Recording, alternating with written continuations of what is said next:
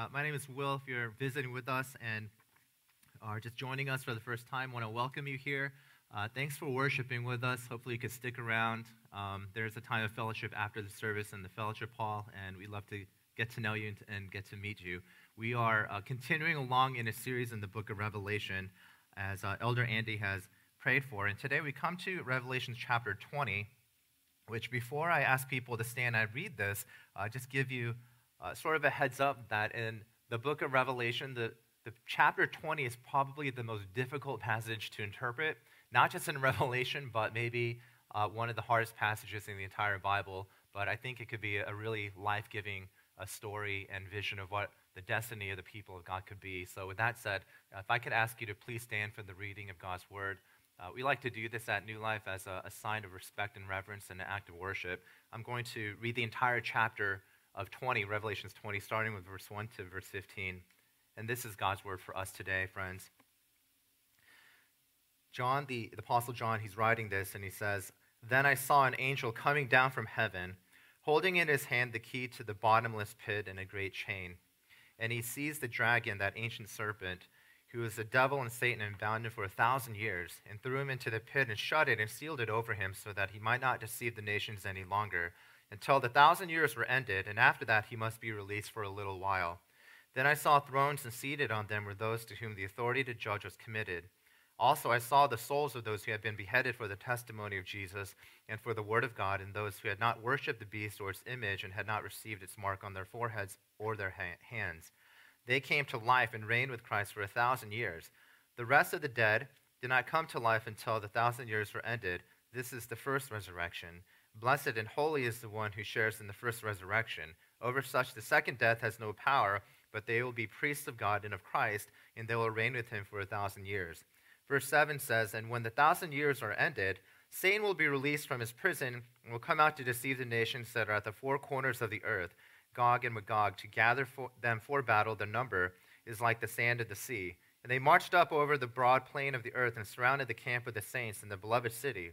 But fire came down from heaven and consumed them. And the devil who had deceived them was thrown into the lake of fire and sulfur, where the beast and the false prophet were, and they will be tormented day and night forever and ever.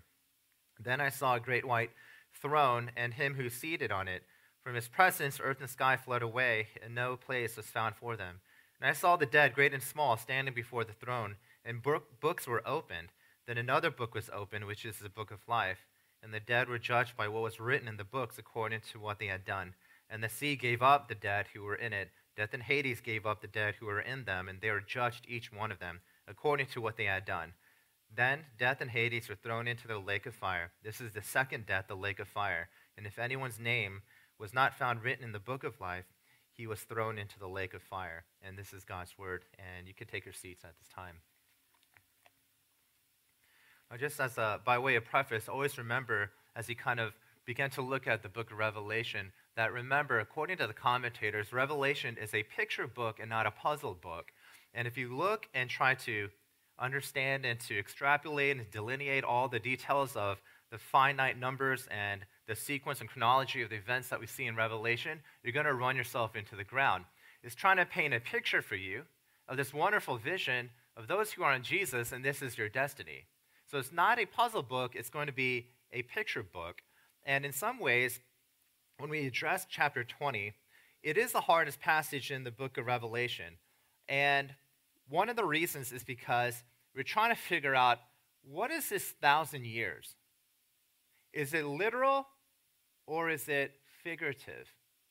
Is it something that happens in the future or is it something that we experience today? And I'm going to try to address that because we have clear convictions of what the thousand years is and when it happens, but we are also concerned about what does it mean for Christians in the church here today? What difference does it make for people like you and me? And so before we get into the theology, I want to make a case that this fundamentally and absolutely has every point of relevance for you today. And so I'm going to cite an article here throughout the message in the beginning as well as the end.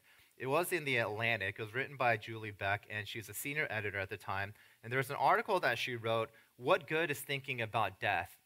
And that's exactly what this picture shows us.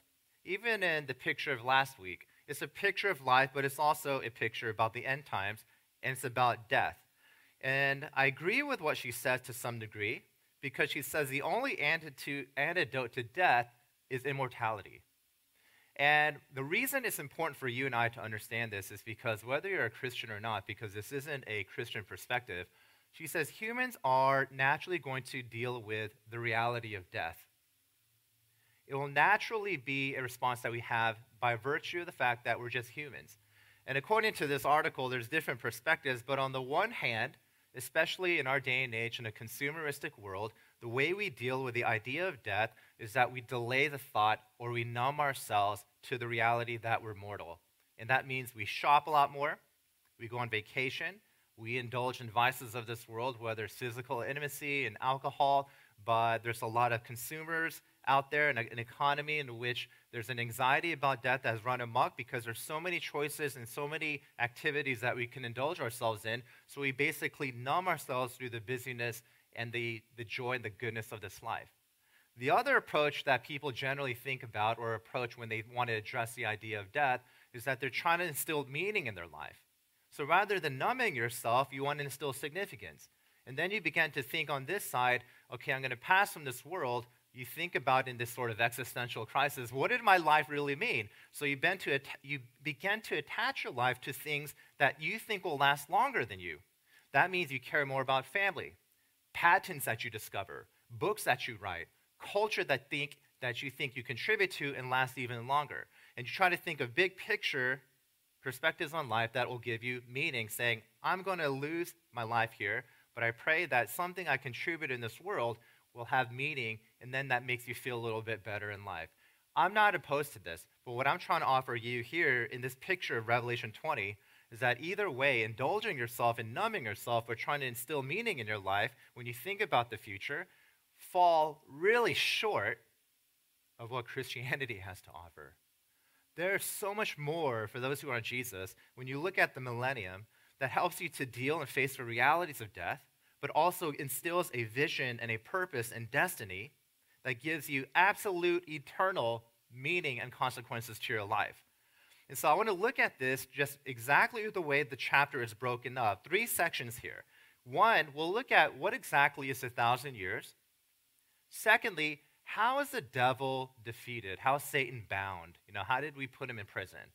And what does that mean for today? And then thirdly, books are really important.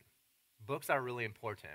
And for the youth students, you're thinking, oh, my parents always say that, but this is a different book that we're talking about. So we're going to look at the thousand years. What is it? How is Satan bound? And then books are really important towards the latter or the later part of the end of chapter twenty. So let's look at this together. What is a thousand years? This is going to be, I'm, I'm trying to simplify this as much as I can. There are a lot of sophisticated arguments for this. I'm just going to pick a couple that I think were the easiest but the strongest arguments for what the thousand years is. So if you look at verses one through six, we automatically know that a thousand years is something important to this chapter. Verse two, Satan is bound for a thousand years. Verse three, after a thousand years, Satan was then released. By the way, it shows you that someone puts him in prison, someone releases him, so there's a higher authority. Verse four, Christians who die in triumph, glory, and victory will be raised again with Jesus, and they're going to reign with him for a thousand years. Verse five, the dead come to life after the thousand years ends. Verse six, it says again, Christians will reign for a thousand years. So there's a lot in here. There's a lot about Satan being defeated. There's a lot about peace and prosperity, about Christians and martyrs who die and they reign with Jesus. And when Christ comes back after a thousand years, Christians will rise, or people will rise from the dead. What does it all mean? Two simple questions that we'll address. One, is a thousand years literal or is it figurative? Secondly, when does a thousand years happen? Very simple, literal, figurative, and when does it actually happen? And personally, I think that the easier question to answer is whether the thousand years is literal or is going to be figurative.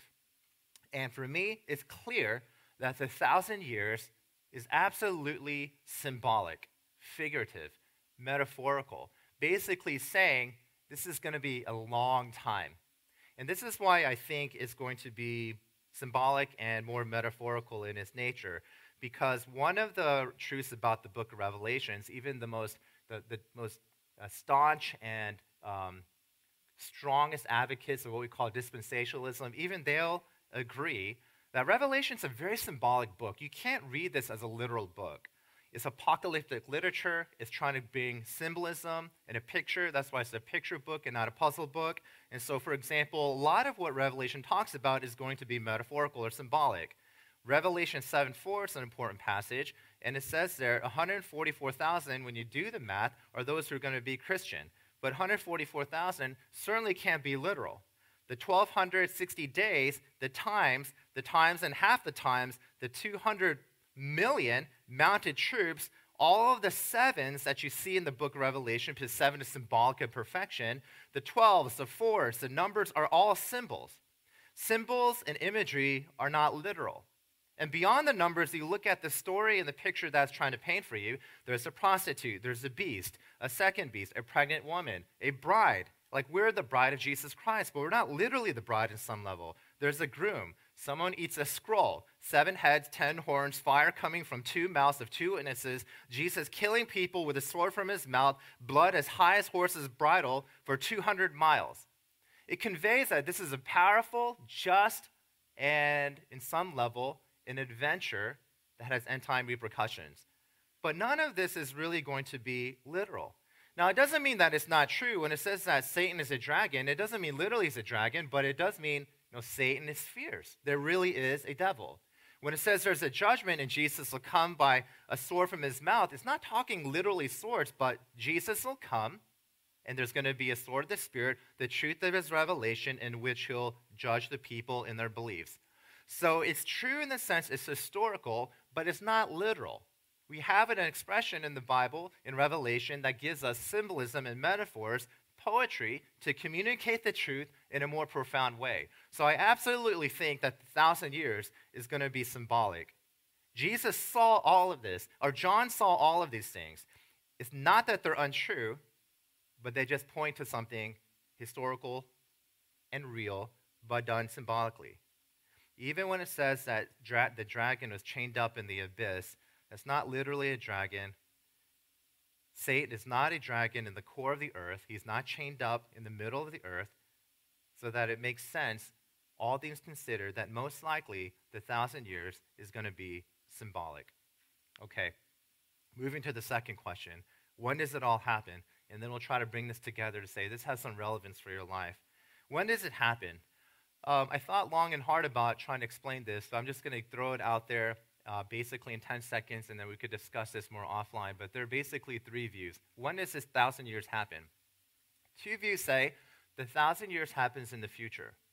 You have a view that's called premill, and that basically means pre, referring to Jesus first, and then millennialism, which is the millennium, which is where we get the Greek for a thousand. Jesus comes first, and the thousand years of peace and prosperity, where Jesus defeats Satan, happens after Jesus' return. The other mill, the other perspective is called post-mill. Post means that the thousand years happens first, Satan is bound, there's a prosperity of the Christian church, there's a peace and a flourishing of human life that we have yet to see, and then after the thousand years, Jesus comes back at the end. So either you have Jesus coming first in a thousand years, or the thousand years first, and then Jesus comes second. Either way, pre-mill and post-mill, it's all about the future. What I think the Bible talks about, and what's more consistent, I think, with Reformed tradition, is something called a-mill, amillennialism. It's not that we don't believe in a thousand years, we just think that the thousand years is symbolic, it's metaphorical, and we believe, and I believe, that the Bible is teaching us that the thousand-year reign of Jesus Christ that Revelation twenty is talking about is right now. Satan is bound right now. Jesus reigns in glory right now. Christians and martyrs who have died for their faith have been raised spiritually, and they're with Jesus, and they're already with Jesus Christ reigning up in heaven right now.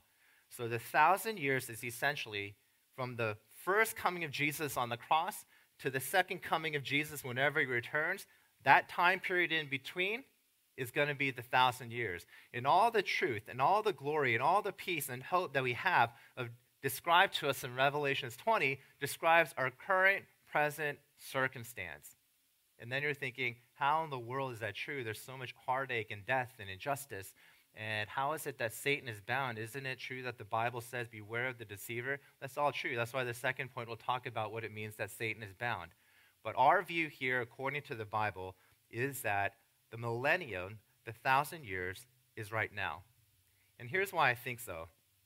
Let me try to argue my case, and there's so many ways to take this, but I'm going to take a central argument and a point.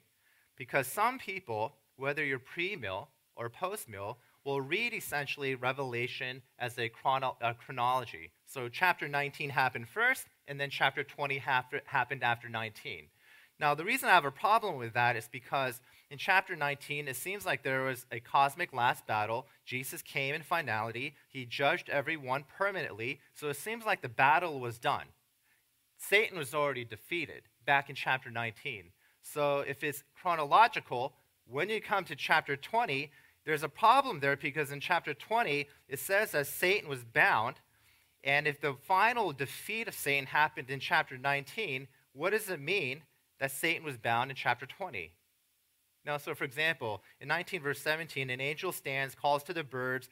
They gather together for the great supper of God, and the birds eat the flesh of kings, generals, mighty men, horses, riders, flesh of all people, free and slave, small and great. That seems absolute. That seems comprehensive. That seems final.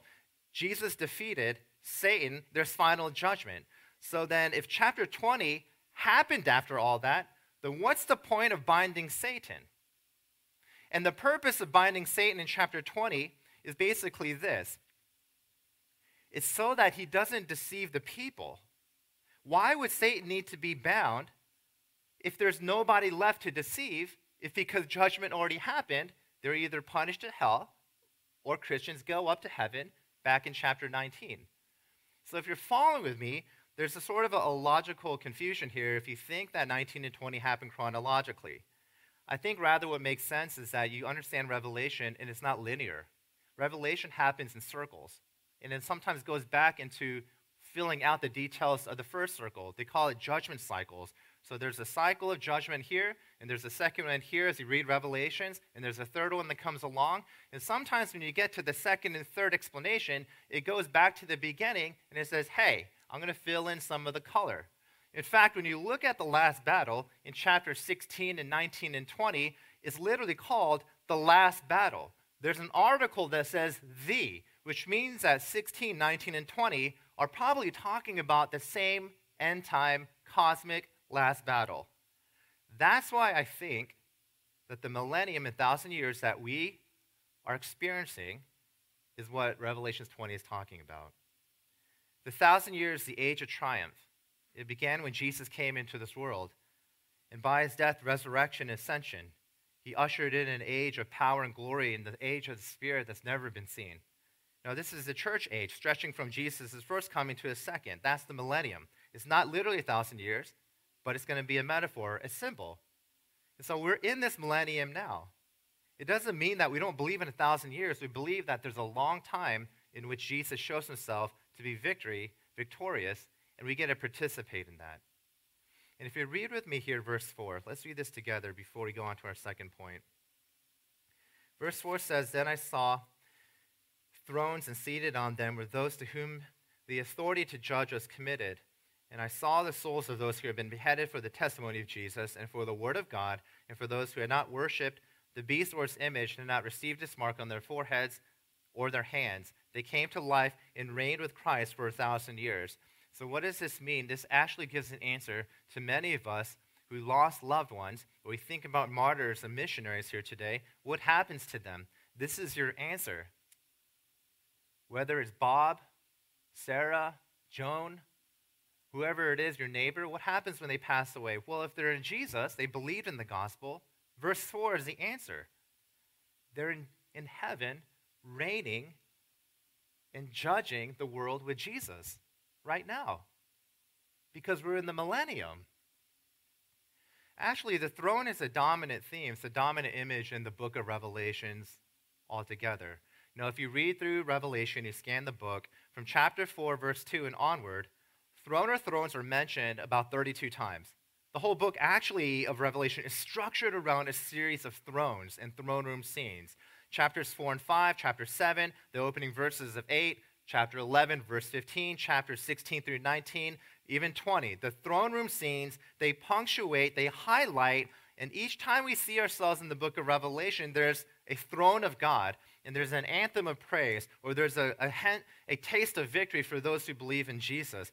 God ascends in his son Jesus and reigns on high, and martyrs and Christians who pass away, there's a hope that they are with him in heaven, reigning in security. And though there's a sense of justice here that we won't get into, but martyrs who are killed for their faith, you're saying, well, that's such a tragedy, and it is. But for those martyrs and missionaries who are killed for their faith, they rise again to, in heaven, they reign with Jesus in the millennium, and they execute judgment on those who rejected Jesus and murdered the church.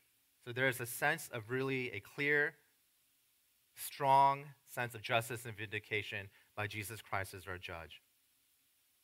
And that should give us a level of hope. That's the millennium. We are living in it now. We live in the age of the Spirit. Jesus reigns on high. The peace and prosperity that we get a taste of is the peace and prosperity that we have right now in Christ Jesus. That's why Ephesians says in chapter one, every spiritual blessing has been given to you.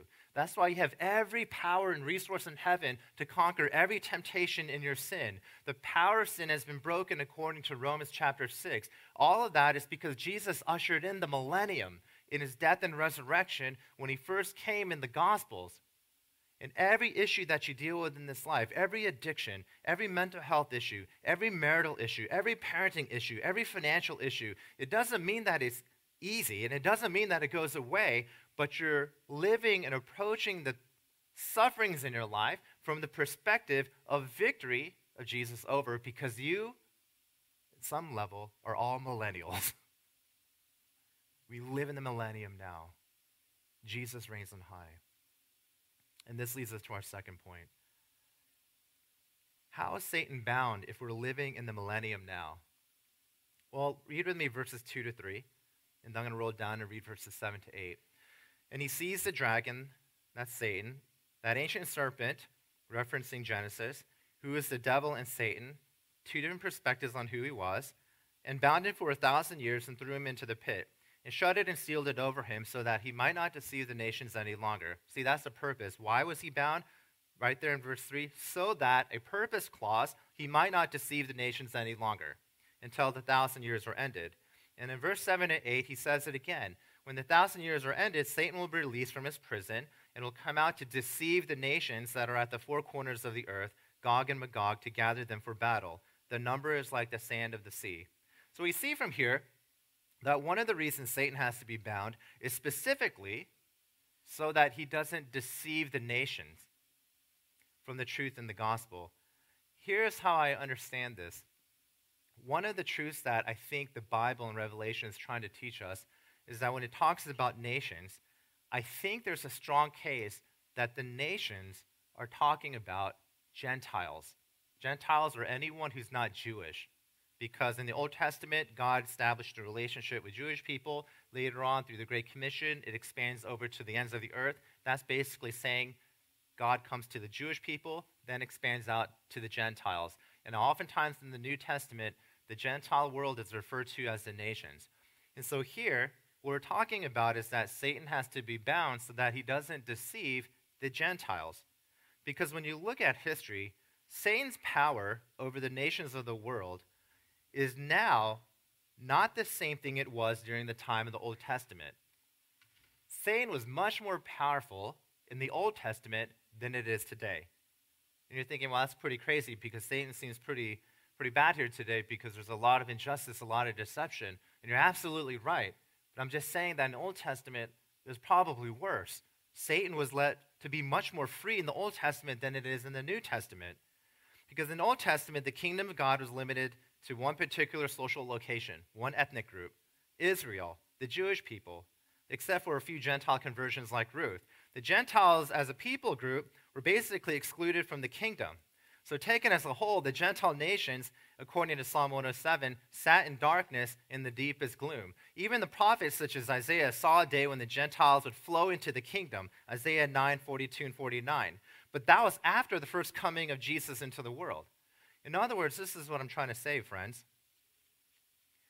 the basis for your evangelism, the basis for missions, the reason Jesus gives the Great Commission to go out and to disciple and make disciples of all nations, the very reason that we have the power to go out for missions is because Satan is already bound in the death and resurrection of Jesus. Yeah, he still is out there. He's influencing. But it's almost as if you think of a boxing match, and he's really going into the final round, and Satan had a knockout blow, and he's really tipsy, and he's really woozy, and he can't see anything except a bunch of stars. He's still standing up and throwing these weak punches, but it's just a moment before he finally falls down, because Satan upon the cross of Jesus already delivered the knockout blow. And because of that truth, evangelism and missions has never been as powerful as it is today, especially compared to the Old Testament when Satan was coming out from the corner in round one, full and fresh and healthy. We're battling a Satan that's already been defeated and is about to be knocked out. We're engaging in missions in such a way that Satan is bound so he can't deceive people in the way that he used to, so they're much more open theoretically, biblically, to the gospel going out into the world. And so there's a basic application, friends. Evangelize. You think it's hard and you think it's fearful and brings a lot of anxiety? Of course it does. But we live in the age of the Spirit in which evangelism has way more of a chance to bring someone to church and to Christianity because Satan has been bound. Let, let me, let me make my case, hopefully, to convince you from the Bible itself. Now, when the Pharisees accused Jesus of casting out demons in the Gospels, by the Satan of power of Satan, Jesus replied, "How can anyone enter," in Matthew twelve twenty-nine, "how can anyone enter a strong man's house and carry out the possessions unless he first ties up the strong man?" No, the strong man is going to be the metaphor for Satan. How can anyone carry off the possessions unless he ties them up? The expression "ties up" is the same word bound in Revelation twenty-two. Jesus in the gospel has bound up, tied up the strong man. Luke chapter seven, verse, chapter ten, verses seventeen and eighteen.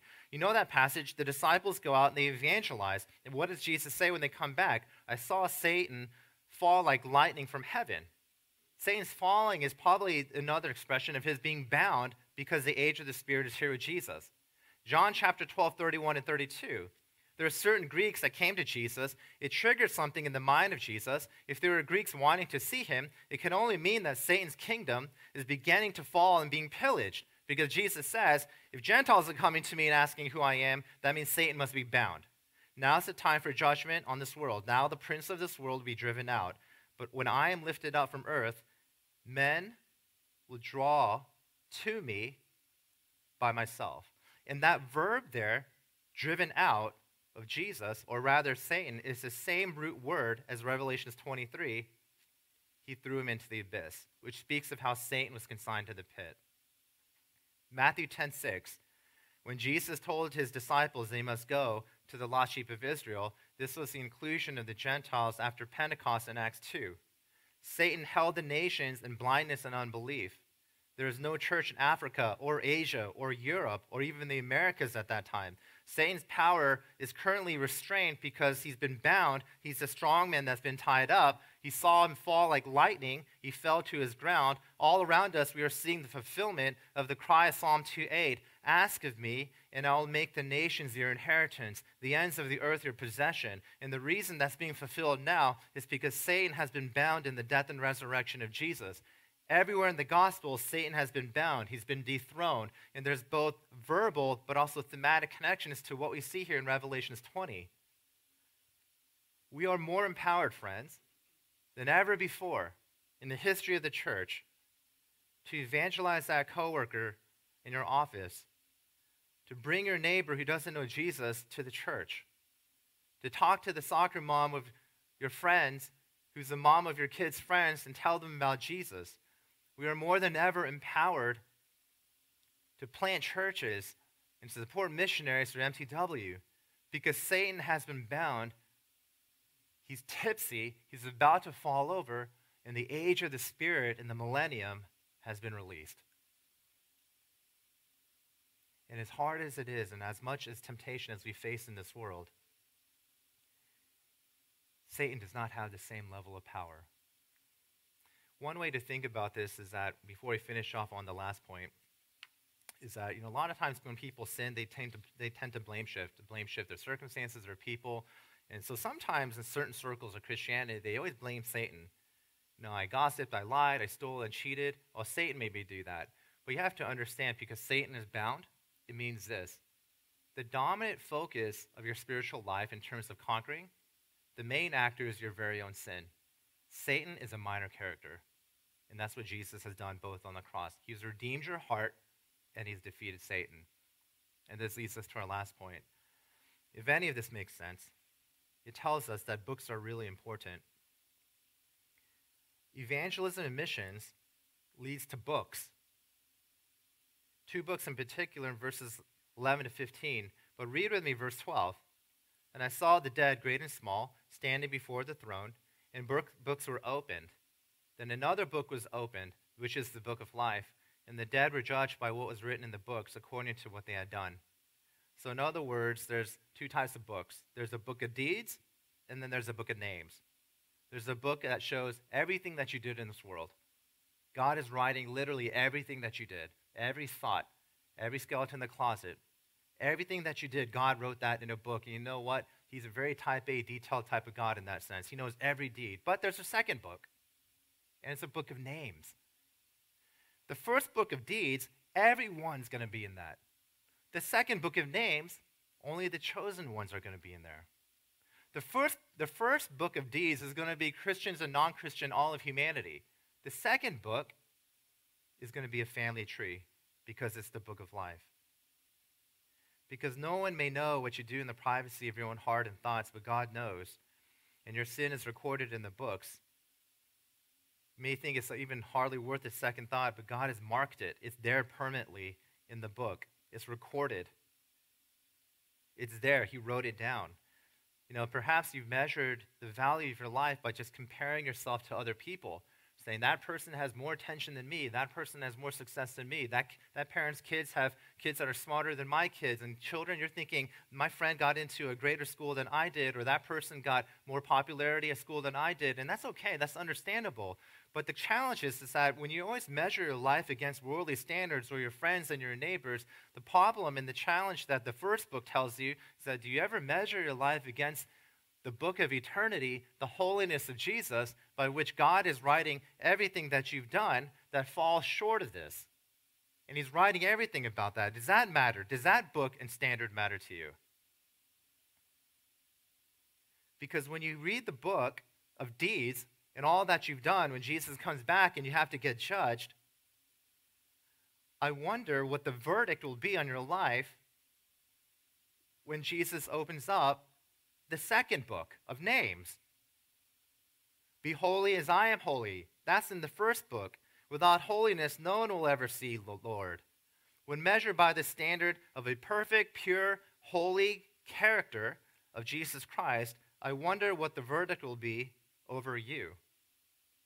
Because the book of Romans says, no one is righteous, not one, and all have sinned and fallen short of the glory of God. And once he opened up the book of deeds and see everyone's names in there and all that you've done, I wonder what the verdict will be when you open up the second book in the book of names. Is your name going to be in there? Is your name going to be listed? Does your life now reflect that your name is going to be in the book of life? Now, there's a book written by Ernest Becker called The Birth and Death of Meaning. You know, it's basically, uh, I don't know much about it, but it's, the, it's basically the basis of the article that I referenced in the beginning of the sermon from The Atlantic. Um, they call it, I think it's psychology, terror management theory. It's basically, how do you deal with death? And so either you indulge yourself and numb yourself, or you find significance and meaning that transcends yourself. You know, there's different ways to approach this. But Ernest Becker, in his book that kind of led to that sort of uh, psychological theory, was basically saying, why do people do what they do? And Becker offered an answer to that question. He said, people do what they do a lot of the times to basically address their fear of death. He argues that most human action is either taken to ignore and avoid the inevitability of death, or there's a terror of absolute annihilation that creates such a profound anxiety in people that they spend their lives trying to make sense of their lives. So on large scales, they look to societies and they build symbols. That's why the laws of our land and the religious meaning systems and the cultural beliefs and the belief systems tend to explain the significance of life, and we believe in all that. They define what makes life good. They define what life could be and its characteristics and skills and their talents extraordinary. They reward those who find certain attributes within this worldly system, so either you indulge yourself or you want to try to find meaning by dedicating yourself to something bigger than yourself. But then he concludes this: the only antidote to death is immortality. And so terror management theory holds when faced with the idea of death, people turn to things that they believe will give them immortality, literal or otherwise. And that's why sometimes we have idols, because we look at these idols and we think they give us immortality, money or success, relationships. Julie Beck in The Atlantic, in What is Good Thinking About Death, she says this: Americans are arguably the best in the world at burying existential anxieties under a mound of French fries and a trip to Walmart to save a nickel on a lemon and a flamethrower. She's saying that we are a culture essentially that doesn't necessarily think too deeply as much about the consequences of death or the millennium that we see here. Your life has yet to begun for those of us who are in Jesus. But I think there's a different answer. I think there's a different answer than what Julie Beck offers us here in terms of positive thinking and trying to control your behavior. The answer lies in the book of life. John sees another book, doesn't he? Just another book, not a book of deeds, but a book of names. He calls this book in verse twelve the book of life, and then in, good, in verse fifteen the book of life, but its fuller title has been given back in chapter thirteen, verse eight. In that book, in verse eight of thirteen says, it's the book of life of the Lamb who is slain. The book of the life, the Lamb who is slain. So you notice the difference between the verdicts delivered with those who go to hell and those who go to heaven. So if your name is in the book of deeds and you're wondering, is my name going to be in the book of life? The only difference between the verdict of different people is that those who are in the book of life are in the book of life of the Lamb that was slain. It's not that those who are acquitted have no sins or misdeeds when they're written in the book of deeds. They're just as guilty as the rest of humanity. The difference is that our names are written in the book of life because of the Lamb that was slain. It's they that have taken Jesus Christ as their Savior. Jesus who was the best judge but judged himself upon the cross. Jesus who's condemned for you and took your guilt and your shame. And all we have to do is to receive. So if you want a verdict that says, not only are you guilty because you have the book of deeds, but now you are righteous and holy and justified, and you want to be in the book of names, the only difference is because you gave your life to the Lamb that was slain. And those are the people who reign with glory in Jesus now. Those are the people who experience all the blessings in the heavenly places. Those are the people who have the destiny that's pictured for us right now. A thousand years, that's only an appetizer of what the world will be for like uh, us when we're brought into the very kingdom of God with our Savior, standing before God, our Father, worshiping him, fellowshipping with one another, glorifying in him as we continue to serve and to love one another. Friends, let's turn to the Lord. Let's pray. Father, we thank you so much that you give us a picture.